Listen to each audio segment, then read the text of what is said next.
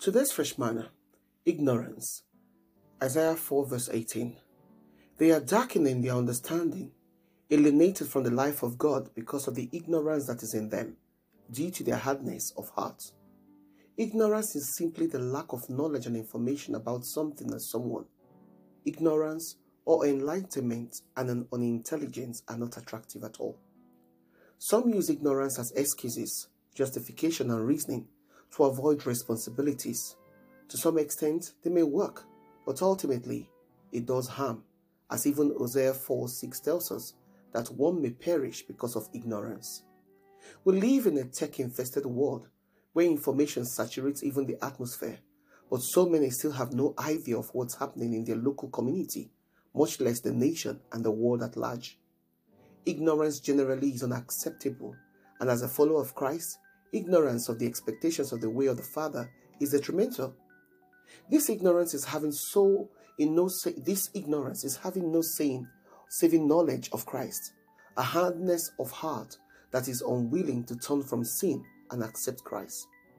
Ignorance is a lack of knowledge or understanding. And ignorant people are either unaware or uninformed, as Matthew 13 14 to 15 puts it, or just ignorant because they don't know that there's a need to learn something. We may remain ignorant because we've chosen not to learn something we need to know. Proverbs 22 3 says, The prudent sees danger and hides, but the simple, ignorant man goes on and suffers for it. Look at the world around you. You're, you, child of God, and tell yourself that all is right and well with the world, and that you know and understand all there is to know about the times we're in now, issues and topics that will affect our faith, families, finances, and life generally. Do we as believers take the time to find out and understand what we must pray against or for in our societies? I don't know. I don't understand. I don't know. I didn't know.